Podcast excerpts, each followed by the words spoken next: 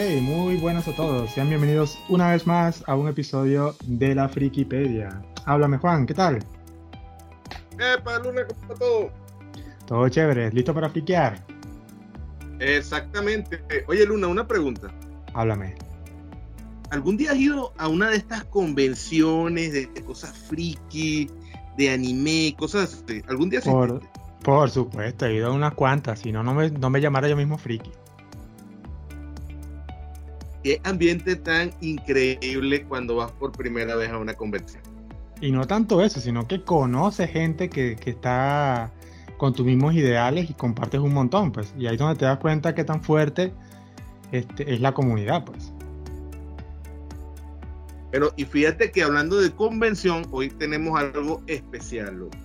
¿Ah, sí? Bueno, yo creo que sabemos de qué, de qué estamos hablando, ¿no? El día de hoy tenemos dos invitados especiales que nos van a acompañar en este programa. Podemos llamarlo el episodio especial acá, este, Friki, ¿no? El día de hoy tenemos a Emmanuel y a Rodrigo. Hola. Ro Hola. Rodrigo, sí, hablando, hablando, hablando, en plural y es uno solo. ok, Manuel Rodrigo, bienvenidos. ¿Qué tal? ¿Cómo están? Chévere. ¿Y ustedes qué tal? Chévere, chévere, agradecido por la invitación. Primera vez que estamos en un ambiente, en un espacio así, así que bueno, es agradable conocer gente más friki, eh, tan friki como nosotros, y bueno, hablar sobre temas de cómics, de anime y de todo lo que tenga que ver con la rama friki. No, claro, eso es súper chévere. Na nada mejor que ponerse a compartir todo ese tipo de cosas. Bueno, este, Juan y yo, pues bueno, todos los miércoles o jueves eh, siempre andamos grabando y bueno, nos explayamos un montón y nos dejamos llevar, creo. Poquito. un poquito nada más. Bueno, cuando no habla lo que le gusta, el tiempo se hace corto. Eso sí, eso, eso sí es verdad. Y bueno, ya yo tengo algunas experiencias con, con las personas, nuestros oyentes, que uno que otro que se, se, ha acercado y nos ha comentado y ha dicho, mira, sabes que tu programa está bien chévere. Aunque a veces veo que eh, utilizan unos términos que yo me pierdo y yo digo así como que, que, está, que, habrán, que habrán tratado de decir con esa vaina. Y yo, me, y yo me quedo así como que, vértole, este, este programa como que es friki, pero extremadamente friki. Y yo pensé que estaba hablando como que un poquito más coloquial. Pero sí escuchaba más o menos esa respuesta, como que, ay. Después me acordé así como, no sé si, bueno, Juan, tú te acuerdas cuando grabamos el, el episodio de Harry Potter. Una vaina, una vaina así como que, épale Juan, ¿cómo estás? Y Juan de repente, Wingardium Leviosa, y uno, mierda, pana, cálmate. Estamos empezando. Entonces yo creo que la gente así como que, ah, coño, la vaina es súper friki. Estos carajos dicen dos vainas y que la fuerza te acompañe y bueno, más así. Wow, genial. Eh, bueno, es que entre, entre friki nos entendemos. Claro, claro. ¿Ustedes este... han ido a convenciones, Rodrigo, Emanuel? ¿Cómo? ¿Han ido a convenciones ustedes? Claro, por supuesto. uh, bueno, yo he ido bastante desde, no, no desde que era desde pequeño, pero sí iban bastante desde que empezaron a hacerse aquí. Al menos del 2010 para acá, unas cuantas. ah, bueno, sí, entonces sí han ido a, a varias. Pero yo creo que, bueno, yo antes de empezar a tocar el tema de las convenciones, que me parece muy bueno, a mí sí me gustaría saber sobre los inicios. O sea, ¿ustedes tienen alguna serie, alguna película que los haya marcado que he dicho a partir de aquí empieza mi fricada? No sé, yo, wow. yo, yo, yo tengo una, por ejemplo, a, a, veces la gente, por mi generación, la gente cree que yo me crié con Dragon Ball. Obvio que a mí me gustó, pero yo Dragon Ball cuando estaba pequeño yo no entendía esa vaina. Gracias a un amigo del colegio fue que me explicó cómo era la vaina, le empecé a ver, le agarré cariño, ah, ok, me volví un fan. Pero yo me crié fue viendo los caballeros zodiacos. O sea, ahí sí yo era el experto. Creo que tengo que agradecer a Kuramada de que gracias a los caballeros zodiacos es que yo me adentré a esto. A pesar de que hoy en día lo odio, ¿no? Pero. Bueno. Los caballeros zodiacos. paréntesis, este, lo vas a odiar más porque hoy anunciaron una live action de los caballeros de zodiaco. 5. Oh, no. Eso suena horrible. Oh, no. Dios mío, si es a mano de Netflix, peor. No, va a ser a mano de Sonic y Toy, y Toy Animation. Bueno, igual, igual, igual no tengo fe. nadie. nadie, nadie, nadie. Entonces, por ejemplo, es, eso es lo que yo podría marcar como un inicio. ¿no? Yo creo que las, las, dos series que han marcado mi vida así, o sea, que dije, ah, bueno, me, me gusta cómo es esto, ha sido Los Caballeros Zodiaco y una serie de los 70 que no sé cómo llegó a mi vida, que la pasaba un canal que se llamaba Locomotion, que se llamaba Arsenio Lupin, Arsenio Lupin III. Ah, Lupin. Este, la, la, la, la parte 1, porque creo que tiene ahorita seis partes y no sé qué, entonces bueno, me acuerdo que la parte 1, que era súper corto, dos temporadas nada más, me gustaba un montón. Incluso hace poco la vi en Amazon por, por nostalgia y, ah, mira, sí, todavía me gusta. Entonces, en mi caso, estos son los programas que yo digo, a partir de aquí empieza la vida friki mía. De ahí pues, agarré todo lo demás y todo chévere. Entonces, ¿ustedes tienen alguna? Sí, claro. Eh, bueno, yo sí fui de la época Dragon Ball. Sin embargo, este Dragon Ball fue como que el hype, lo que me hizo entrar en este mundo. Pero antes de eso, la verdad, lo que eran los Caballeros de Zodiaco me encantaban. De hecho, este yo empecé todo lo que era la cuestión de la astrología y eso simplemente por las casas del zodiaco. este, las 12 casas doradas. Entonces, bueno, imagínate. Este, pero incluso antes, lo que yo más antiguo recuerdo fueron los Thundercats. Yo estaba muy pequeño y esa edad no, no me perdí un capítulo de los Thundercats. Este, sin embargo, bueno, los gustos fueron evolucionando y bueno, mira, yo era, yo llegaba de la escuela y eso era ver televisión. Tenía privilegio de cable en ese tiempo. Y bueno, me encantaba la serie animada de Batman, eh, la de Superman. Este. Mira, eran, eran pocas las cosas que de verdad me perdía. Y bueno, esos gustos nunca se perdieron. Este, a medida que luego me fui entrando en los videojuegos este, incluso libros este, de fantasía. Mira, todo eso me fue llenando y a día de hoy es una práctica que no, he perdido. Eh, o sea, es algo que me llena, algo que puedo decir como que, coño, es un escape de a veces de este mundo y de los problemas personales, pues. Claro, claro. No, eso, es muy chévere. Y lo, lo más chévere es que se ha mantenido. Porque hay gente que se lo abandona también. Sí, sí. En el caso, en mi caso, bueno, mi hermano, él, bueno, siempre veía todo eso conmigo y ya en la actualidad está muy divorciado de, todo lo que es el mundo friki. Mm. Y. Ajá. Bueno, en mi caso, lo que pasa es que, bueno, mi memoria me, me falla mucho cuando se trata de mis recuerdos. Pero yo diría que la primera serie que más recuerdo así de, pequeño, bueno, recuerdo que pasaban los Caballeros del Zodíaco, pero decirte que me acordaba de lo que pasaban, no, no tanto. Me acordaba más era de la intro de los Caballeros del Zodíaco, que eso se me quedó plasmado en la cabeza toda la vida. De, pero tendría, por así decirlo, las series que, que a mí me marcaron, bueno, como a muchos en mi infancia, los Power Rangers fueron los primeros que, Cierto, que, a mí me llegó como hype. No fui alguien que vi Dragon Ball, la verdad nunca me llamó la atención. Me, me interesó mucho cuando ya todo el mundo hablaba de eso en, en, el colegio y en todos lados, pero la verdad yo tampoco. También tuve cable. De hecho, la, una de las series que a mí también me marcó fue me, este, De hecho, fue la primera serie que yo vi, me trasnoché completamente en Cartoon Network viéndola.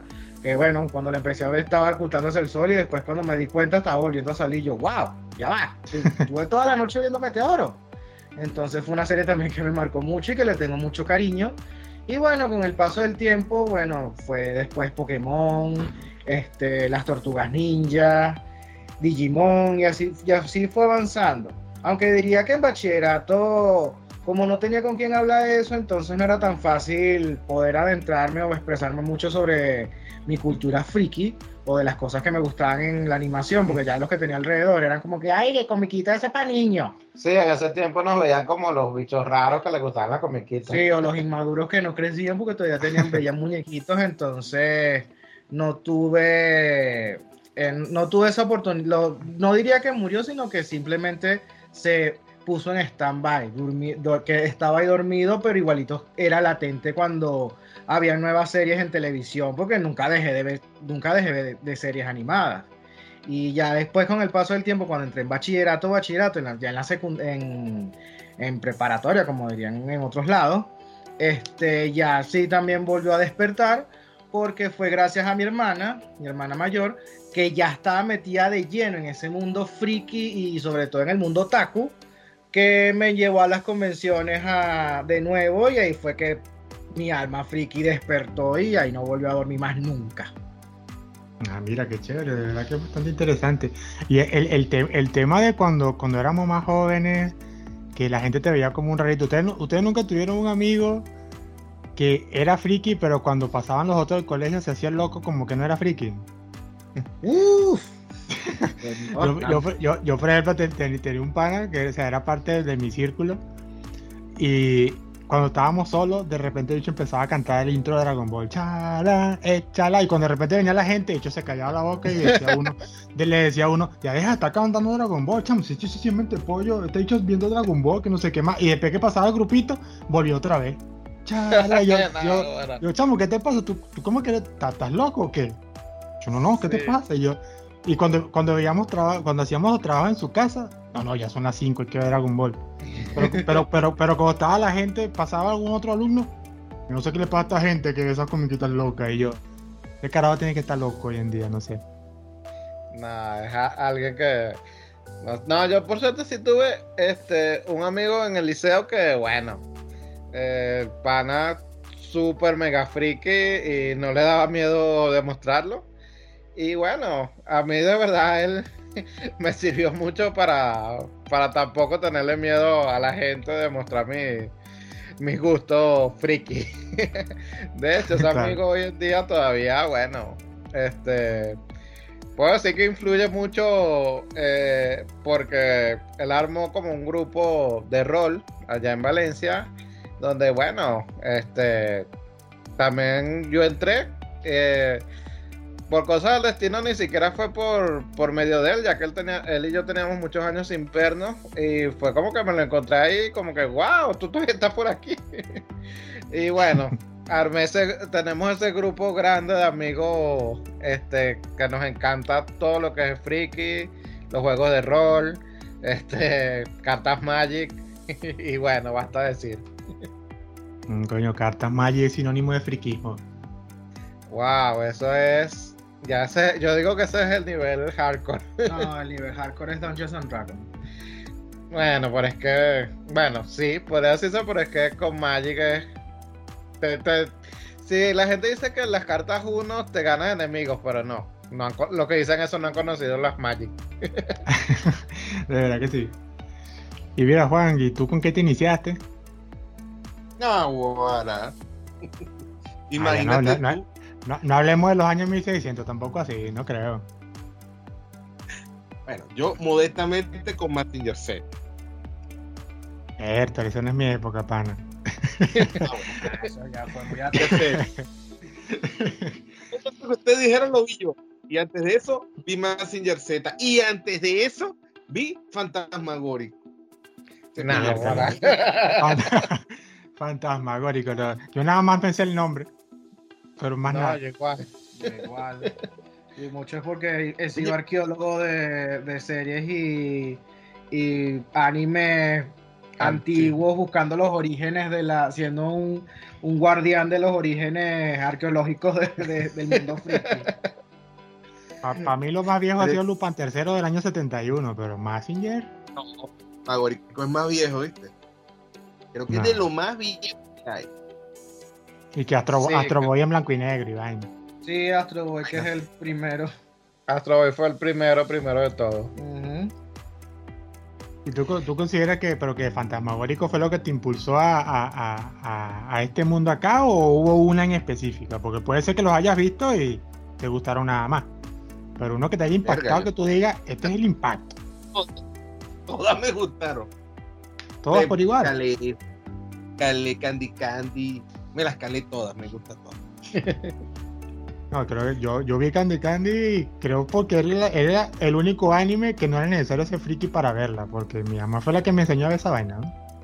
Sí. Yo conozco este, gente. Ella Sailor Moon y le daba pena. Bueno, yo, yo Sailor Moon, yo, yo sí me la vacilé, yo la vi toda sin pena aquí, yo sí me la vacilé toda y hasta tengo anécdotas, porque yo me acuerdo que para mí Sailor Moon era así como que el tipo en Tai cuando era chiquito, porque yo me acuerdo que justamente pongo Televenco, porque pasaba la serie, y cuando justamente la Sailor Scout se está transformando, mi papá entra y abre la puerta. Y ve, la, y, y- y ve la vaina así como que las chamitas cambiándose y la vaina ahí medio, medio, medio echi, ¿no? Medio erótica la vaina. Y lo único que me dice es, y después vuelve a cerrar la puerta, y después vuelve a, y después vuelve a cerrar la puerta, y yo así como que, mi, mi- mi primera experiencia así como que, papá, no es lo que tú crees, vaina así. Es- esa fue mi Papá, experiencia sí, con ese es mi hijo. Sí, pero cerró la puerta y después como que, mejor dejo quieto al muchacho. Sí. Una vaina así, creo que tenía como nueve años, no sé, creo que tenía como nueve. Pero- mal que no estaban las Sailor que eran hombres y después se volvían mujeres. Ahí, ahí, sí, ahí, sí, ahí sí fuera sido incómodo. Wow, De sí. pana. Pero eso sí es una anécdota muy, muy chistosa con, con, con Sailor Moon. Pero sí me la vacilé toda también. Además que me, me echaban mucha vaina porque mi apellido es Luna y Luna se llama la gata. Imagi- Te Ah, podrás imaginar, te imaginar en el colegio todo el mundo, ay Luna como la gata. Igual que los Thunder, igual que Thundercat con los Lunatax. Sí. No, amigo, yo, o sea, yo, lo- mi, mi apellido se ha prestado hasta para el bullying otaku, pana. O sea, Bueno, eh, de verdad es un apellido bastante chévere para lo que es el mundo taco. De pana que sí. Ay, bueno. Pero bueno, está, está muy chévere estos inicios de acá. De verdad que es muy interesante cómo, cómo ciertas series nos han adentrado a esto y todo. Y bueno, como a pesar de que lo hemos mantenido, también queríamos preguntar, era las experiencias que uno vive dentro de las convenciones, ¿no? Porque algo, algo que sí es muy chévere, creo que es lo que nos llama la atención a todo el mundo, es que en la convención tú vas a conseguir gente como tú. O sea, es muy raro que tú vayas a encontrar un infiltrado que no le guste esa vaina metido ahí. Entonces uno siempre le da este como que esa curiosidad de qué es lo que uno puede ver ahí. A mí, por ejemplo, lo que me llama la atención, yo siempre te he sido un fanático de, lo que es el doblaje, incluso este, llegué a hacer cursos, talleres, a haber trabajado un poco, proyectos así pequeños del doblaje, así que todo actor de doblaje invitado, yo estoy metido en esa convención porque lo quiero conocer. Y lo otro que me gusta eh, es el tema de los cosplays. Yo considero que a mí ningún cosplay me gusta, entonces por eso prefiero disfrutar, ver a los otros con un cosplay perfecto, porque si yo lo hiciera, no me parezco a nadie. Tiene que ser un personaje morenito, linterna verde negro, una vaina así. Entonces, ¿cuáles son las experiencias que ustedes tienen en, lo que respecta a las convenciones? ¿Cuáles fueron las primeras? ¿Qué es lo que más les llama la atención de eso? Todo eso. Oye, bueno, justamente lo que es este, los cosplay.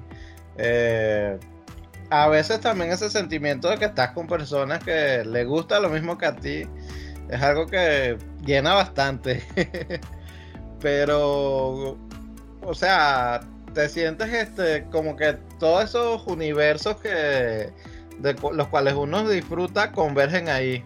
Puedes ver este Dragon Ball con Star Wars, con no sé, Terminator, todo en un mismo lugar y oye, mira, si hay algo que a nosotros nos gusta son los crossovers y creo que un, un momento máximo de crossover son las, conve- las convenciones. Porque eso, allí te encuentras todo lo que, lo que nos gusta. Y bueno, este lo disfrutamos en general, ya sea eh, en los cosplay, eh, personas cantando. En esta última que fuimos hubo un concurso de canto bastante chévere. Este, bueno, y encuentras este indumentaria que no encuentras en sitios normalmente. Ropa este, que hace referencia a las series, a veces este, mira, no, encontré el gorro de Ash Ketchum. O, o no, mira, que está vendiendo la espada de, de Link. Ese tipo de cosas creo que es lo que llena y nos gusta de las convenciones. Mm, está chévere. Sí, exacto. O sea, volviendo a lo que, porque me, abrió demasiado la memoria esto de cuál fue, cómo fue mi entrada en el mundo friki. Bueno, cuando fui con mi hermana a, esa convención, que yo iba a ir antes, pero la que hicieron anteriormente yo no estaba en la ciudad, por eso no pude ir. Pero esa que me llevó, en el, justamente aquí en el Círculo Militar de, de Caracas, este, bueno, a mí me sorprendió todo lo que había, los afiches, los stands, este, todas las imágenes, la gente disfrazada, porque eso solo lo había visto solo en películas y, y series que lo referenciaban, pero nunca había estado en vivo en algo así.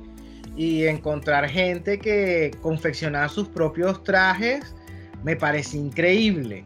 Entonces, cuando vas pasando los años, un traje que a mí siempre me, me, me, volviendo al tema, un traje que siempre a mí me, me impresionó desde el primer momento que, que, vi fue una muchacha que hizo el cosplay de la princesa caballero, de la princesa Zafiro. O sea, nadie en, el, en toda la convención, nadie había hecho algo de un anime tan, del primer shoujo de la historia y de uno de los animes que a mí me encanta, que cuando la vi y era idéntica a Zafiro, era como que, cásate conmigo. este, pero que bueno, fue increíble y bueno, con el pasar de los años que uno va yendo, te sorprendes de cómo, las, de cómo las cosas también van pasando, van cambiando. Sientes que estás con las personas, con personas que le gustan lo mismo que tú, que puedes debatir de cosas, puedes este, compartir ideas, puedes decirles, este, comprar cosas si no consigues, como, como dijo Rodrigo, si no las consigues en otros lados, las consigues ahí. O incluso que te sorprende algo y encuentras a alguien a tu lado como que también se sorprende y encuentra como que, ¡ah, seamos amigos! Entonces... Y hasta parejas han salido de ahí. Uf, han salido de todo. Yo he visto gente que incluso se, se han encontrado y después se casaron y todo en, en la vida, en, en, en, la realidad y todo así fuera de las convenciones. Y bueno, este también como tú dices, a mí también me sorprendió cuando llegaron los actores de doblaje, que yo antes a eso no le hacía mucho caso, pues porque no, no sabía mucho de eso y cuando empezaron a llegar uno como que, wow, esta es la voz que hacía de la serie que me gustaba de niño o de la que oigo y le gusta a uno profundizar eso, que también a mí me llevó a más adelante hacer, empezar a hacer cursos y conocer actores de doblaje, que de hecho ya tengo una maestra en eso que, bueno, le tengo mucho cariño. Y, y eso, las convenciones también han ayudado para si no tienes a nadie en, el colegio, en la universidad o en algún lado donde puedas hablar eso, en las convenciones puedes conseguir gente que lo puedes hablar perfectamente y que más adelante si se guardan en Facebook, se tienen en las redes o en WhatsApp, siguen compartiendo eso y bueno, te puedes encontrar amigos de toda la vida con los que puedes hablar de esos gustos que con alguien antes no podías hacerlo. Claro, no, sí, totalmente. Y a ver, Juan, ¿qué es lo que te gusta de la de la convención? No, bueno, todo. Pero, Mira, ahorita estoy echando cuál fue la primera y, y no, no, logro identificar porque no sé si la primera que fui, a la primera avalancha que fui fue a la de la que se hizo en la Santa María o la que se hizo en el círculo militar. Creo que primero fui a la de la Santa María. La, Santa, María la Santa María fue en el 2009 y la del círculo militar fue en el 2011, así que Santa María. Sí, fue en Santa María. O sea, me acuerdo que cuando planificamos el viaje, como que, ¿cómo ya hay una convención de anime? ¿Cómo? No puede ser, es imposible en Venezuela. Sí, hay una convención de anime. Y nos pusimos de acuerdo, varios friquitos aquí del pueblo, vámonos para allá. Y, y aquella expedición era un poquito así como, como una cueja así del Señor de los Anillos. Vamos a Caracas. Saliendo de la comarca. y Caracas de Almenastiri. No me acuerdo. Y, y lo emocionante fue cuando llegamos al metro y después empezamos a ver gente disfrazada. Es por allá, síganlo. Y seguimos a los primeros cosplayers. Y todo el mundo que, baja la avalancha, sí, vámonos. O sea, qué emocionante aquella vaina. Bueno, en, el, en, el, en el 2011, en el 2011 pasó algo parecido cuando nos conseguimos a un bicho vestido de Katsuki, creo que era creo que era Kisame ah. o y todo el mundo, ¿dónde será la convención? Y todo el mundo, sigan al Kisame, ese nos va a llevar. De pana. O sea, es una cosa mágica realmente. Y cuando tú entras en el espacio de la convención y ves a toda esa gente que es friki y que se toma en serio ser friki, te sientes como que, bueno, ya llegué a mi mothership. Este, este es mi hogar. Este, de aquí no quiero salir. Y wow, o sea, qué ambiente, qué ambiente tan increíble, la energía dentro de la convención. Realmente es, es parte de eso que le hace falta a la, la vida, más comercial.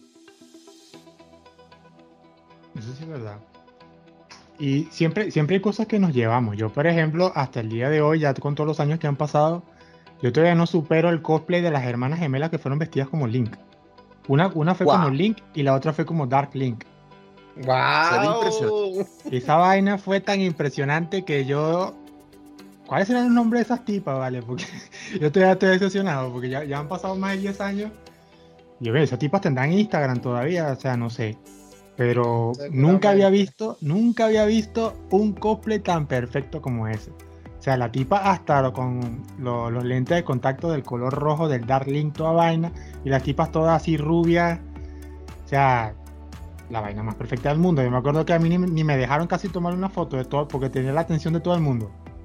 Entonces digo, ahí es donde, ahí es donde tú ves el empeño que le pone la gente en este tipo de cultura, pero o sea, porque a veces podemos conseguir gente que no se tome en serio esto, pero hay mucha gente que le pone empeño, pues. Sí. Bastante. Es que hacer cosplay no es solo cortar papel y cortar tela y pegarlo con pega, es, es todo un trabajo, es todo un arte. No es algo que se pueda así- de que se pueda tomar a la ligera. Si quieres hacer un cosplay y quieres ir desarrollándote dentro de ese, dentro de ese universo, bueno, vas a ver que vas a necesitar bastante esfuerzo, trabajo y las ganas, en especial las ganas de hacerlo y que mientras estás confeccionando tu traje lo haces con el mejor amor del mundo porque sabes que es algo que te gusta y que no es obligado. Y bueno, mientras uno siga con esa idea, que es la mayoría de los, cosplayers que te dicen eso, bueno, es lo, es lo que es cuando ves que la gente confecciona esos trajes increíbles que parecen sacados de películas. Y a veces Sí. se ven mejores que las películas. Sí, aquí, bueno, este, uno de mis propósitos para próximas convenciones es eso, o sea, quiero desarrollar eso de, de los cosplay, ya sea yo, ya sea Manuel o, o otra persona que, que se quiera añadir, pero me encanta esa parte, porque es impresionante cómo sacas al personaje, cómo le das vida al personaje, este... Y bueno, más allá de solo el cosplay, es también lo que le da la persona al cosplay. Es como que la persona que se está disfrazando del personaje, pero le está dando algo de sí, así sea algo extra, no sé, una pulsera extra. A veces, bueno, no es rojo, sino verde. Pero entonces sientes que no solamente estás viendo el personaje, sino toda la esencia de la persona que, que tuvo todo su esfuerzo para, para traer ese traje, pues para darle vida a, a su personaje favorito este, para traerlo en la convención. Mm. Hay amor. La gente le pone Eh. amor a eso. Sí, exactamente, amor. Habla- hablando de- de- del tema de, de amor, amor al arte, hay algo que sí siempre me gusta preguntar. Ustedes han visto, bueno, se ha podido notar el auge que ha tenido este gusto por lo, por lo friki, ¿no? Pues sí, sino porque vamos a estar claro que si nos comparamos a 10, 12 años atrás, como, como habíamos comentado al principio, ¿no? Había el, tipo, el típico grupo de gente que decía, no, eso, eso son tonterías.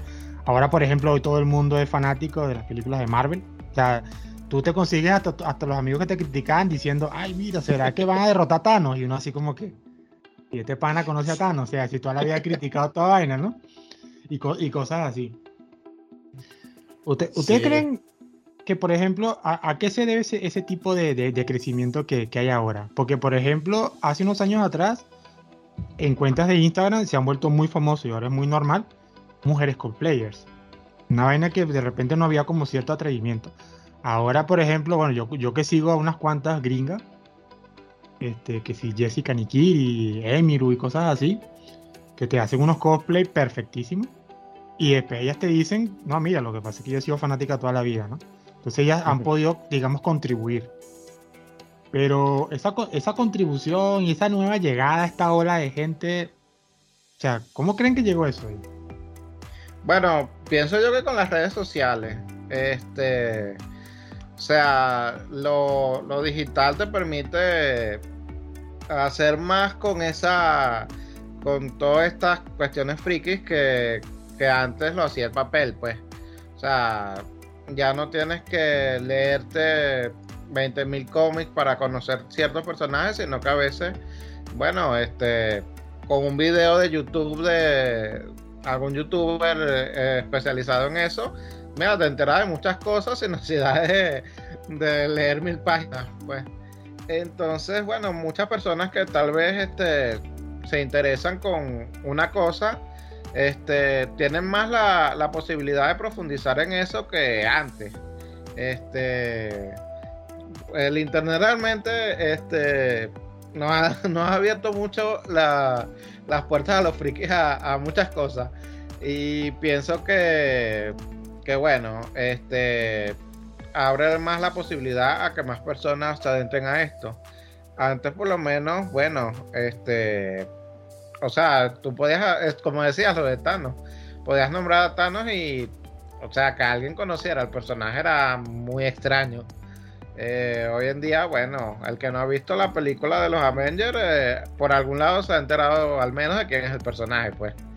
Eh, entonces, yo, bueno, le, le echo la culpa a eso al internet. También, bueno, hay muchos casos de que como está esto de moda, están, tú sabes, los que por seguir la moda este, se disfrazan de freak, entonces es como que el caso contrario de lo que contabas de tu amigo, de que era friki, pero cuando venía la gente este, se la daba de que no era. Ahora es como que está el que no es friki, pues entonces viene, viene la gente y se la, se la de friki para encajar. Sí, sí, un cambio totalmente rotundo. Yo diría también que en este caso las películas han hecho que eso se masifique, o sea, lo que ha hecho Disney con Marvel el comienzo del universo cinematográfico, diría que fue algo que marcó entre eso y el Internet. O sea, el auge de las redes sociales, como dijo Rodrigo, han hecho que la gente, las personas que no estaban al tanto de qué era lo que pasaba en los cómics o algo, bueno, se empezaron a interesar en más, en, más en eso. No necesariamente que se pongan a leer cómics, pero sí adentrarse en todo ese mundo de, de todo el universo, de todo lo que implica de, la cuestión de los cómics, la serie. Yo diría que eh, podría haber empezado más que todo con las películas, porque si te das cuenta, cuando ha, ido en aumento las películas dentro del MCU, ha aumentado también casi por igual la cantidad de personas que son fan o que se empiezan a adentrar en este mundo de, del mundo friki, pues a, estar más interesadas en esto. Muchos porque ya lo eran y lo ocultaron de todo a su tiempo, jamás lo sacaron a flote y ahorita que está de moda, si lo pueden hacer. Otros que como dice Rodrigo, que se lo toman por moda y simplemente lo están haciendo porque bueno, es lo que está ahorita en auge y en lo que está ahorita, es lo in en este momento. Porque me pasó una vez en la universidad que una chama viene y dice en en una con un grupo de amigos ahí que ella era fan de los cómics, adoraba los cómics de Marvel y su personaje favorito era Iron Man, porque no hay personaje más hermoso y más carismático que Iron Man. Y yo, mija, ¿qué? Yo, a, a ti te gusta es el Iron Man de las películas, porque si te pones a leer el Iron Man de los cómics, ni la mitad de lo que, o sea, de lo que, lo que hace Robert Downey Jr. en, en las películas que, bueno, fue el que reforma el personaje, porque antes de eso, ¿quién conocía a Iron Man? ¿Qué le interesaba?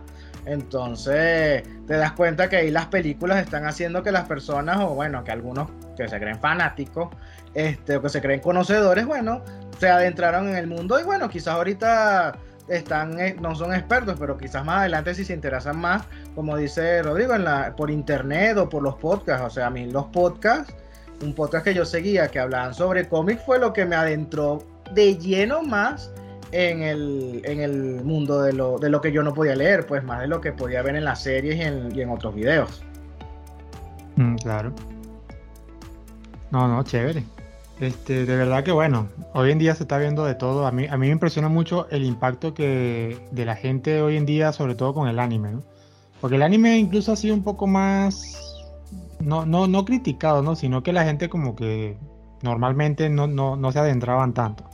Ahora hay un montón que, por ejemplo, bueno, yo que soy fanático así, por ejemplo, One Piece, que es una obra súper larga, más de mil capítulos.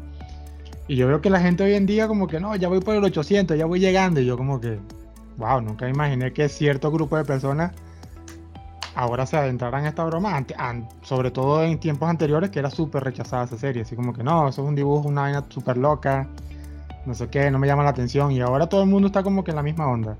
Antes como que One Piece, ¿qué vaina es esa? Hoy en día, ¿no sabes qué es One Piece? Estás loco. O sea, ese, ese tipo de cambios, ¿no? Y bueno, algo que, algo que sí tengo que preguntar dentro de los friki. ¿Tienen bueno, aquí, aquí sí tenemos, bueno, participamos todos acá. ¿Tienen alguna obra, ya sea de lo que sea, cómic, manga, no sé qué, que ustedes consideren que es su favorita y que digan, no, esto es lo mejor que yo he visto? Bueno, en mi caso, este, son las series de videojuegos de Final Fantasy. O sea, esos son horas, horas y horas que le he dedicado a ese mundo. Y es una cuestión de que me o sea, me adentro allí y es como que desaparece todo. de verdad que, o sea, y la diversidad que te dan los diferentes mundos, no sé si sabes que cada, cada juego es en un mundo distinto, pero o sea, una, una diversidad, este, que wow, es como si realmente estuvieras viviendo, este, en otro universo, pues. Eh, y bueno, todo lo que son personajes, la música de, de, Final Fantasy me encanta. Este, y bueno, es algo que por, lo largo de los juegos no muchos los conocen. Este, pero oye, las personas que sí se han adentrado en eso siempre vas a, siempre la van a tener en su top porque mira, es algo realmente impresionante lo que este, son la serie de juegos de Final Fantasy.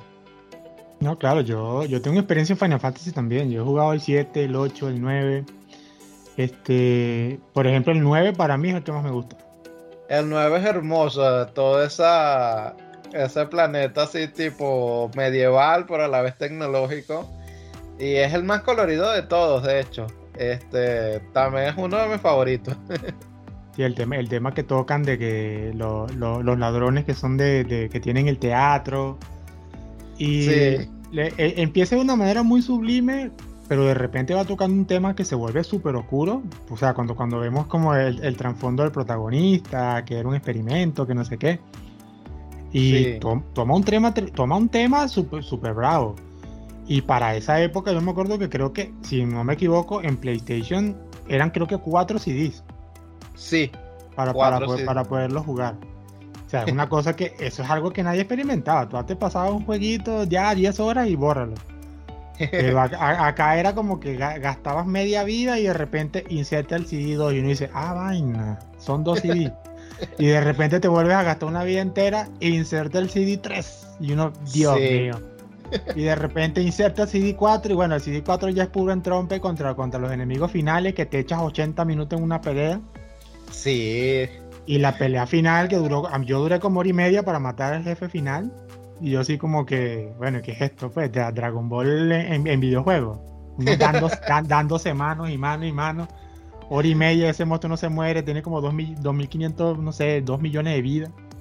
Sí. Pero, pero sí, es un juego que te marca y bueno, típico de los japoneses, ¿no? O sea, se, se enfocan mucho en, en, en, lo que es la historia, cómo narrarlo y eso yo creo que atrapa mucho. Sí, también la parte de la, de la subquest, este, secreto y... O sea, eh, siente que es un mundo rico porque no solamente la historia principal, sino que trae muchas cosas aparte que, le dan más vida a, a, los juegos, pues. Buscate solo con los chocobos, Iván. Sí, algo genial. Que te da gran beneficio si los consigues todos. Yo, bueno. Sí, de hecho, pasártelo sin eso, conchale, es más rudo. sí, sí, bastante. A ver, ¿qué Bueno. más? ¿Qué más? A ver, yo diría que ahorita lo que se me está viniendo a la mente son dos cosas que me- a mí me parecen magistrales. A nivel de anime, que son la, el universo de Estudio Ghibli, que son una obra maestra de arte. Cada película, unas muy altas, unas muy no, unas no tan buenas, pero cada una tiene lo suyo.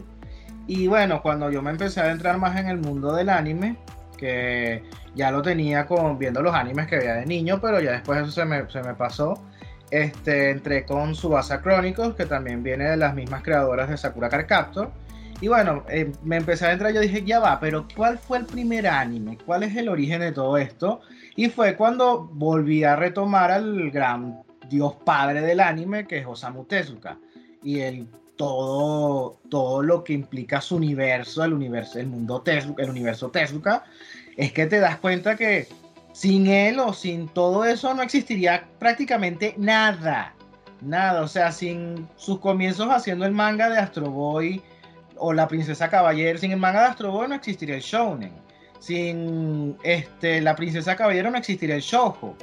Y así sucesivamente en todos los las series y la cantidades de, de animes, bueno, de mangas, porque él hizo más mangas que anime, que, que hizo, me parece tan espectacular. O sea, yo sí me pude leer todo lo que fue La Princesa Caballero y pude leer también Astro Boy en, en todo, además de ver la serie que, que más, más que la de los 80 y, la, y la que, lo que pude encontrar de los 60 fue la del 2003 que es lo que te plantea un poco ese universo de qué pasaría teniendo robots, cómo se este, trabajarían los humanos y los robots, algo que ya venía trayendo también otro padre de la ciencia ficción, ci- ficción que era Isaac Asimov, que sentía que Tezuka también lo, lo, lo plasmaba de otra manera, pero trayendo también las- la- su planteamiento de las leyes de la robótica este, que a mí eso me maravilló demasiado. O sea, vi que todo ese universo que él creó y que una vez yo lo hablé en una convención con un amigo que, que tenía una, una ponencia, que él hablaba sobre los animes y yo le dije, sí, pero bueno, también es chévere hablar sobre los orígenes del anime sobre Tezuka y él se me quedó como que, ah, no, chamo, ya estás metido en, como en religión, ya esto es un dios, ya, ya esto es algo intocable así que, que, que nadie puede decir nada, nada, nada de eso, o sea, es el dios supremo que, que trae el anime, no por nada bueno. Este, Tezuka es el padre del, ani- del anime y Hayao Miyazaki de Estudio Ghibli es el emperador del anime. O sea, ves esas dos, dos, dos personas, dos grandes personas que para mí, aunque para mí que son seres humanos al fin y al cabo, son personas que abrieron este, este mundo a, a las mi- miles de posibilidades y a su vez trayendo conciencia en cada manga o en cada obra que hacían. Claro, y alguna obra en especial que tú digas, aquí, aquí marcó. O sea, esto para mí es lo mejor que he visto. Mm, Bueno, a mí la que me, me, me- me trajo fue Chihiro. La de eh, Mm. Miyazaki Chihiro. Fue la que en su momento cuando la fui a ver al cine me desconecté de todo. Parecía que, que no estaba, ya no estaba en el cine, estaba dentro del mismo mundo de Chihiro y de los Kami. Y como lo mostraba, se plasmaba la fotografía, la animación, el mundo, la historia, todo eso. Yo diría que, o sea, sé que tienen muchísimas historias ahí dentro del universo de Ghibli, por ejemplo, que, son increíbles, pero por pero Chihiro es para mí la que digo esta. Esta es la obra que para mí es increíble. Sí, y lo, lo- lo chévere fue que al menos Chihiro fue este, internacionalizada, ¿no? Porque tuvo bastantes nominaciones y salió hecho, un poco acá al occidente. Sí, de hecho ganó un Oscar. De hecho ganó Sí, el. Oscar a Mejor Animación. A mí, por ejemplo, en, lo- en lo personal de las películas de Miyazaki, la primera que vi, y después, gracias a esa película que vi, vi otras películas de Miyazaki, pero me sigue gustando la primera que vi, fue La Princesa Mononoke. Mm, Claro. también. Esa, esa para mí es, uf, es, no sé, a, mí me hipnotizó esa vaina, o sea, y no, no, no sé cómo, no sé qué me pasó cuando la vi en realidad, o sea, me quedé tan pensativo mientras veía y analizaba la película, quería ver el trasfondo, qué pasa acá, qué me quieren decir con esto, eso me dejó fue uff. Y después dije, bueno, voy a seguir viendo películas, pero Mononoke, uff, tremendo. Es que algo que te muestra Mononoke, que muchas personas a veces no saben, es la historia de Japón. Cuando ves al personaje, al protagonista en su tribu, ahí te están representando cómo era el Japón, el Japón prehistórico, el Japón antes de que llegara la, eh, la culturización china, antes de que fueran el imperio que fue en su momento. Ya después cuando él va cuando sale de su, de su aldea, de, la cultura Yoyui, creo que es la cultura Yamato. que... La, no, es antes del imperio Yamato. Este, él se adentra y se va de nuevo hacia... A, o sea, a, buscar el... Eh, la búsqueda para... para búsqueda, a buscar su... La posibilidad de quitarse la maldición que tiene en el brazo va pasando por diferentes lugares y pasa, por ejemplo, donde hay unos samuráis atacando una, aldea. Ya estás viendo el Japón del shogun, el Japón imperial. Y cuando, estás, cuando llega a la aldea de Lady Eboshi, que es la que trae la pólvora y las armas de fuego, es también lo mismo que pasa en Japón cuando los portugueses traen el arma de fuego a Japón y cambia completamente la estructura bélica y de, y de combate dentro del mismo imperio. Y es como una, muestra del crecimiento que tuvo el crecimiento de Japón y el desgaste medioambiental que estaba trayendo al mismo tiempo, o sea, la pérdida de lo espiritual que estaba teniendo este, el terreno y los territorios donde los animales estaban perdiendo terreno y los espíritus también, y el progreso, por así decirlo, y, la, y el desarrollo estaba llevándose eso a costa. Mm, interesante dato, ya hoy aprendí algo nuevo. Y Juan, ¿cuál es tu obra favorita? Quiero escuchar eso. Soy bien puta, me enamoró de todo lo que veo. Este, pero, pero, tienes, que tener no, está claro. Evangelio. Uf, pero y entonces no se vale repetir. Yo, yo iba a decir eso. ¿Cómo, ¿Cómo vamos a tener justamente los mismos gustos? Y entonces. de cuchillo. ¿cómo, es que, cómo, es que, ¿Cómo es que decía el chiste? Este, duelo a muerte con cuchillos. Parece que van a pelear con cuchillos. ¿Te gustó ese final, Luna, el de Evangelio? Mm, depende de cuál final me estás hablando, el de las películas o, el, o, el, de la serie que pasaron de 26 en episodios. El de Reveal, sí. A mí me gusta también. es una nota tan distinta, ¿verdad? Sí, tremenda. O sea, este. Lo que pasa es que, claro, este, digamos que el reveal es como un trabajo más personal de, del creador. Yo veo que este, mete más cosas de su vida ahí. Entonces la serie lo supo hacer bien, en mi, a mi parecer, ¿no?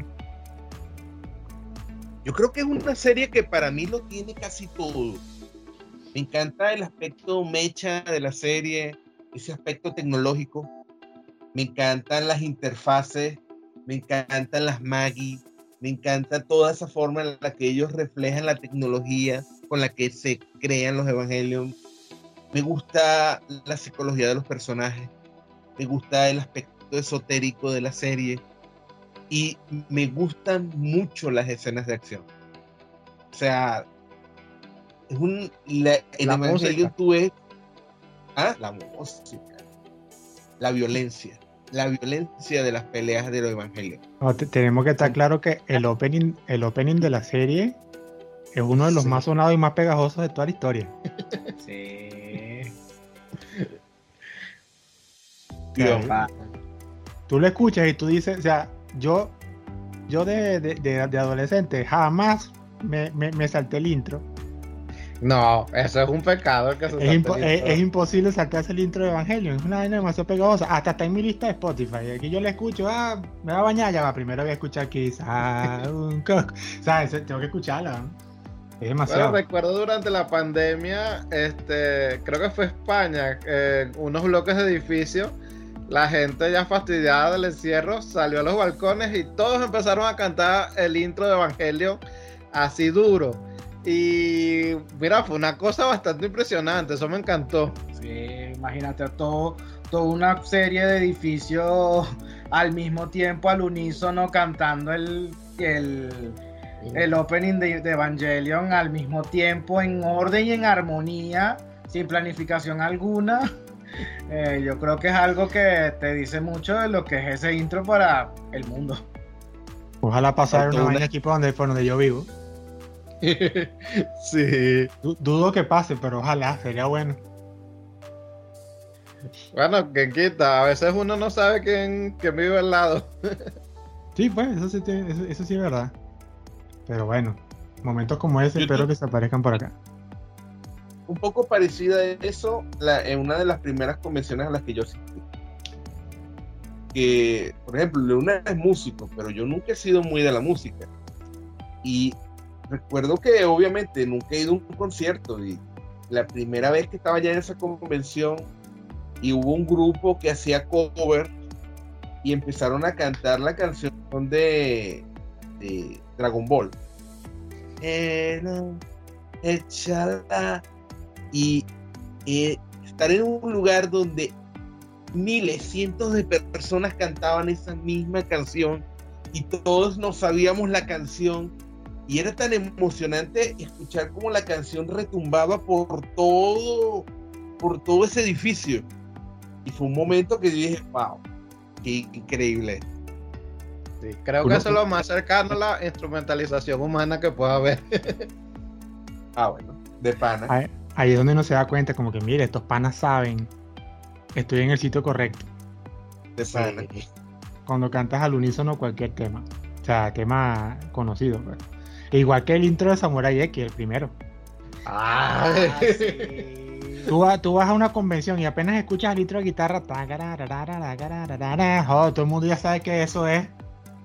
Vamos a cantar sí. Y lo cómico que están en japonés, ya que ambos intros nunca fueron doblados. Y, o sea, y uno lo canta. No sabemos lo que estamos diciendo, pero lo cantamos. Sí, sí. Y, y bueno, y, y de los que son doblados, yo creo que todo el mundo alguna vez cantó. Y lo más bravo es cómo esta serie le llegó a todo el mundo, siendo un género que no es como que este, atractivo para todo el mundo. Que fue el, el opening de Slam Dunk. Ah, Sí. hermoso. Porque no es por nada. bueno, bueno, todos somos venezolanos y no es que el básquet sea nuestro principal deporte, ¿no? Pero yo no me pelaba ningún capítulo y eso que a mí el básquet me da igual. O sea, no, no lo odio ni nada. Pero era una serie de básquet y yo estaba emocionado por un partido, esa vaina. Sí. Bueno, yo te soy sincero. Yo en ese tiempo jugaba básquet por Slam Dunk. Yo creo que todos alguna vez nos identificamos con alguien e intentábamos hacer su jugada.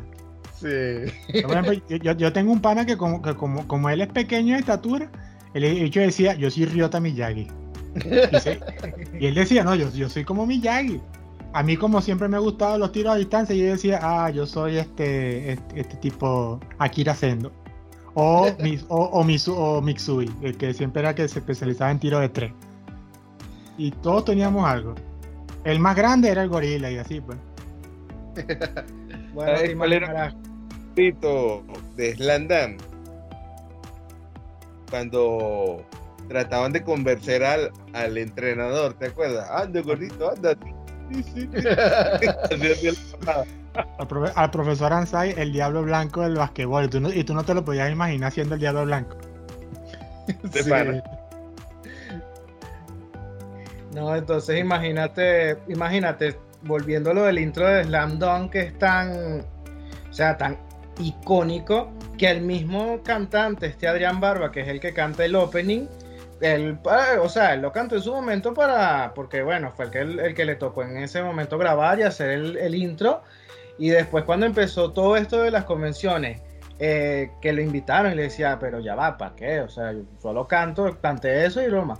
Que cuando él la cantó en, el, en una convención allá en México y que todo el mundo se, se, ah, se puso eufórico, va- eh, así gritando, emocionados, cantando con él, él quedó como que, wow, o sea, quedó maravillado de, de cómo, cómo su canción, o sea, cómo su, su trabajo marcó a tanta gente que casi que él mismo dijo que le dio ganas de llorar después cuando terminó la canción porque le parecía tan increíble esa, haber hecho eso como bueno, su trabajo, pero que quedó marcado en tanta gente y a través del tiempo y, y que bueno, es algo que, que bueno, no solo con ese opening que hizo él que, que fue el de Slam Dunk, sino el de Dragon Ball, el de este el mi corazón encantado. Ajá, mi corazón encantado.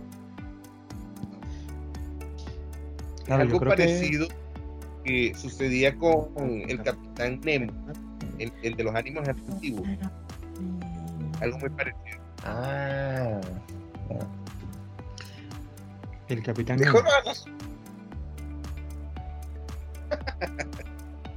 el Capitán Nemo que hacía las intros de unos animes ah. muy antiguos, los más famosos, por ejemplo, del Festival de Robots. Él cantaba la del Galáctico, cantaba la de Capitán Futuro, cantaba. Ah,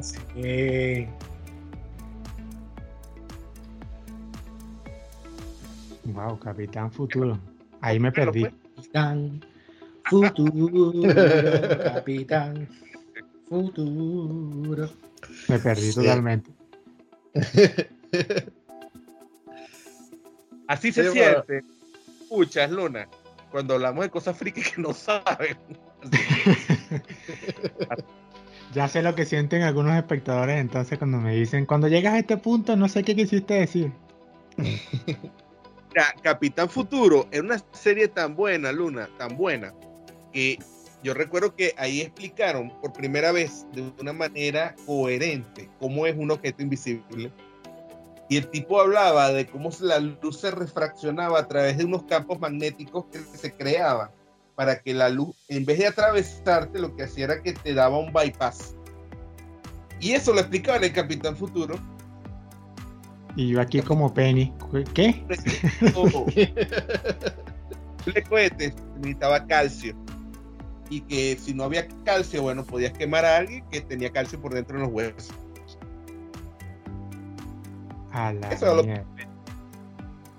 Bueno, hay, hay, hay mangas o animes que son bastante instructivos también. Hay gente que aprende vainas de ahí. Sí, como Doctor Stone. Doctor Stone, este, varias personas en el tema en el área de la física dicen que es muy, muy, muy exacta. Bueno, otro que, otro anime que está en, Netflix y no lo han visto, que es muy bueno, que se llama Kakegurui. Es un anime sobre un, colegio, una, una, preparatoria, donde siempre hacen apuestas, o sea, ven sus clases de preparatoria, pero allá lo principal, porque es una escuela de gente rica, de gente ultra rica en Japón, porque son los hijos de las personas que prácticamente manejan esa isla, este, que hacen apuestas por miles de millones de dólares, y es la protagonista y el protagonista que bueno, se trabajan haciéndoles apuestas a los demás y ahí aprenden lo que es teoría de juego y probabilidad. O sea, te explican cómo hacen cada movimiento, cada jugada. Eso sí, véanla en español, porque si la están tratando de ver japonés y subtitulada, no van a entender nada. Preferiblemente véanla en español. ¿Y cómo, ¿Y cómo te enseñan tan fácil y tan posible teoría de juego? Que hasta mi mamá, mi mamá que es estadístico y trabaja mucho ha trabajado toda su vida con probabilidades y en muchos casos sea, es aplicable también la teoría de juego, que cuando vio la serie le encantó, porque se lo, explicaban tan fácil el hecho de cómo hacer una movida, una jugada, las probabilidades, el índice de posibilidades, el porcentaje de la moda y frecuencia que hay entre un dado y el otro, la ficha si cae de esta manera o cae de otra manera, te deja loco pero a la vez estás aprendiendo cosas que uno diría, wow, o sea, yo tuve que aprender teoría de juegos para la universidad y ojalá ese libro me hubiera enseñado como me lo enseñó ahí. sí, como ese anime me hubiera enseñado este, esa, esa, eso. ¿Cómo se llama Kakegurui? Kakegurui. Mm, ya lo voy a poner aquí en mi lista acá. Después que termine de ver Primal. Ah, genial, Primal. Primal, que por cierto, bueno, ya con esto, bueno, este, hemos hablado bastante de anime, pero ya sacándonos del tema aquí como para cerrar, ese tema de Primal me ha, me ha dejado un impacto. No lo he visto completo todavía, pero ya con ver el primer episodio dan ganas de verlas todas, parece echarse una maratón. Bueno, mañana creo que no tengo que trabajar, así que posiblemente lo, lo, pueda hacer. Pero es una serie que de Gendy Tartakovsky, que, o sea, que el tipo viene de crear el laboratorio de Dexter y toda esa vaina, y te enseña esa serie donde ni siquiera hay diálogo y solamente con las acciones todo va avanzando. Una vaina brutalísima. Sí, es que lo, ahí pudo hacer lo que Cartoon Network no lo dejaba hacer con Samurai Jack. Él intentó ese estilo con Samurai Jack muchas veces, pero siempre estaba la, o sea, la cuestión de Cartoon Network. No, no puedes poner esto. No es mucha violencia. No es muy, esta tipa tiene muy poca ropa. Este, o sea, que se pudo explayar a sus anchas. De hecho, porque de hecho antes de, antes de poder haber sacado la última temporada de Samurai Jack, él ya había, sacado Primal. Y es eso, es algo que a Tartakovsky también le encanta. Le encanta mucho los, trabajar los silencios como ya como hablamos en su momento de Ghibli, son eh, tanto Miyazaki como Tartakovsky le encanta trabajar los silencios, que la escena se explique por sí misma, no necesito diálogo, no necesito nadie, y para que cualquier persona, tanto de aquí de, no sé, aquí en América como en el otro lado del planeta, la vean y la puedan entender sin yo necesidad de tener que poner nada ni traducir nada. Eso es algo que le encanta mucho a Tartakovsky, que lo aplicó bueno, lo, aplicó bastante en Samurai Jack, aunque no todas las anchas como él quiso, como también cuando lo hizo en, la, en Star Wars, en las guerras clónicas, que ahí fue su punto donde lo pudo hacer a su máxima, a su máxima expresión en su momento. Y bueno, aquí en Primal, aunque no he podido ver la serie, no la hemos podido ver, la tenemos pendiente sé que este, nos damos cuenta que es eso, él eh, está trabajando ahí lo que son los silencios, eh, escenas sin diálogo y nada, que la escena se explique por sí mismo en su máxima expresión. Y crudo, así, nada, sin tapujos, sin censura, sin nada, así mismo como llega. Sí, la, la crudeza creo que es el factor que más me impactó de la serie. Solamente con el capítulo 1, a ver el nivel narrativo y la crudeza que te está mostrando, yo dije, pértole, sea, no, me traumé, pero sí dije, wow, esto es, esto es pesado. O sea, así que quiero ver cómo, quiero ver cómo, cómo va, cómo avanza. Yo creo que bueno, la próxima semana, una cosa así, puede que la termine. Y bueno, es un tema para, otro episodio que podemos sacar ahí este, recomendando esa serie. Bueno, si puedes ver T-Boy, creo que puedes ver Prime. Ah, no, ya, ya, ya de Boy ya, ya la vi completa. Uf, si, si, si, si supero eso, puedo ver cualquier vaina. Sí. Yo sé algo que no puede superarlo, ¿no? Eh, ¿Qué no puedo? La tumba de las luciérnagas. Ah, por favor, no, mencionen esa vaina, por favor. Eh, ¿Por qué tenemos que estar abriendo heridas viejas? No, ya es palabras mucho mayores. La tumba de la luciérnaga es como que te sacan el corazón y de a una persona agarra un limón y te echa limón así en el hueco que te quedó. Con, sal. Y tú así como que ¡ah! ese dolor así horrible. A eso es lo que te deja la tumba de la luciérnaga. Película tan desgraciada. Imagínate que para cuando estrenaron La tumba de las luciérnagas, estrenaron al mismo tiempo Totoro. Entonces primero veías La tumba de las luciérnagas y después veías Totoro. Sí, era función doble. Era función doble. Entonces, bueno, por suerte podías salir deprimido de La tumba de las luciérnagas y bueno, alegrarte y sentirte, sentirte un poquito mejor con la vida después de ver mi vecino Totoro.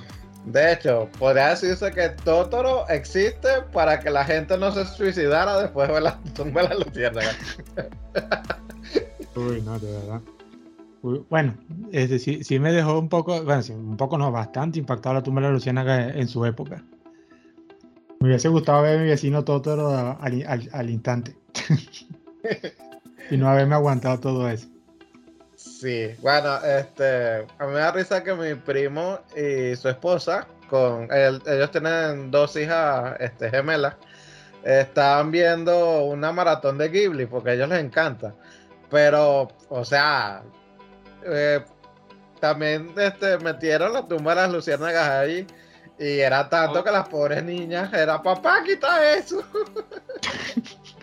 Pobrecita. Es, eso, eso, eso es como cuando tú eras niño y sale Disney y te pone la muerte de Mufasa. Sí. Una vaina así, como que, ¿qué le, ¿qué le pasó a Disney? ¿Cómo va a ponerle a un niño de 7 años? ¿Cómo Mufasa ahí termina ahí todo todo ahí este, en el suelo y Simba llorando, no sé qué. Creo que a todos los de esta época, este, eso fue lo que nos impactó. sí, pues de, toda la película, eso, eso es de lo que nadie se olvida. Sí. Mira, un dato antes de terminar. Cuando tú descubres el trabajo de Osamu Tezuka, te das cuenta de algo bien interesante. ¿De? El Rey León es un plagio descarado. Ah, de, de, Kimba, ¿no? De León Blanco. Sí, de Kimba, León Blanco. Mm, sí, sí, sí. Bueno, pero ya sabemos que en tema hasta los temas de plagio serían un buen tema para, para, para un episodio, porque sabemos que nada es original. Siempre hay alguien que se anda quitando, se anda tumbando las vainas, ¿no? Pero hay que admitir que a pesar de que es un plagio, bueno, Disney hizo, y lo hizo bien, ¿no? Eso sí, porque a pesar de todo, este el Rey León se sostiene por sí mismo, pues. Bueno, yo no diría que es plagio, yo diría que es más una inspiración, porque es que, no sea, no digo que no, que ahí sí digo que están mintiendo los, los productores del Rey León cuando dijeron que no conocían a Kimba, pero ahí tenemos, ah, pero estoy seguro de que los animadores y todos se basaron de forma diferente porque los animadores utilizaron leones de verdad para poder hacer las animaciones en, del Rey León y todo el estilo, a, su estilo Disney. Y Tezuka cuando hizo Kimba, bueno, Leo, como se llama en, en, japonés. Leo, este, tuvo que ir a, fue para África. Entonces fue como vio todo lo que es el trabajo de la jungla, el emperador de la jungla. Porque eso es lo que la gente cree, que porque el personaje se llama Kimba y el otro es Simba, y es un plagio porque Kimba es que se llama en Estados Unidos. En Japón su nombre original es Yanguru Taite Leo, el emperador Leo. Mm. no, claro. Este. no, como eso, pues, o sea, este. Disney en ese caso por eso tampoco tuvo tanto problema. Ellos, ellos se supieron defender y se valen por sí mismos. Bueno, el imperio malvado. ah, bueno, sí. Eso, eso también fue otro tema de discusión. ¿Quién tan malvado es Disney? Mucho. Muchísimo. Pero bueno, eso ya, eso ya puede quedar para otra ocasión. Bueno. Bueno, muchachos, de verdad que este tipo de conversaciones, yo soy del tipo de personas que consideran que este tipo de conversaciones son necesarias de vez en cuando. Así que yo de verdad este, estoy bastante agradecido. Ha sido un buen tema, muy chévere. Este, siempre es bueno conocer los gustos de los demás, cómo, cómo empezaron, eh, cómo siguen ahora, porque lo, chévere es que seguimos siendo parte de esto y yo creo que esto nos lo vamos a llevar a la tumba, ¿no? No creo que esto, este tipo de gustos se nos vaya a quitar de la noche a la mañana. Entonces, de verdad, yo estoy, bueno, agradecido por estar acá, por, por, por darnos de su tiempo para ser partícipes de este programa. Así que, bueno, no me queda más nada que agradecerles, ¿no? Y bueno, este, nosotros agradecerte a ti por la invitación. De verdad, gracias por este espacio donde también podemos expresar esas cosas frikis que, tanto nos gustan. Sí, agradecerle a Juan y a ti por invitarnos a esto que nunca lo habíamos hecho de una manera, de, esta manera. Siempre había escuchado los podcasts de, de, otras personas, nunca había participado en uno. Y la verdad que fue una experiencia bastante agradable que conocer más personas de, sobre este mundo friki, sobre este mundo otaku, sobre este mundo de todo lo que nos gusta y nos entretiene. Este, se hace una experiencia excelente que ojalá se pudiera repetir más adelante. Cualquier cosa, bueno, saben que pueden estar en nuestro contacto. Sí. no, claro, chévere. Muy bien. Y bueno, y hablando de contacto, siempre le dejamos a nuestros espectadores, siempre haciéndole el recordatorio que tenemos una página de Facebook, una, una fanpage que se llama La Frikipedia Podcast. Eh, ya siempre ahí publicamos todos los episodios con sus miniaturas ahí para que sepan cuándo los episodios salen. Y bueno, esto se va directamente también a Spotify y a Google Podcast. Y bueno, sin más nada que decir, a ver, Juan, ¿algo más? No, chao. ok, chévere. Muy bien. Entonces, estuvo buena esa, estuvo buena esa. Muy bien, gracias por estar acá y nos vemos en un próximo episodio de la Frikipedia. Nos vemos. Bye. Chao.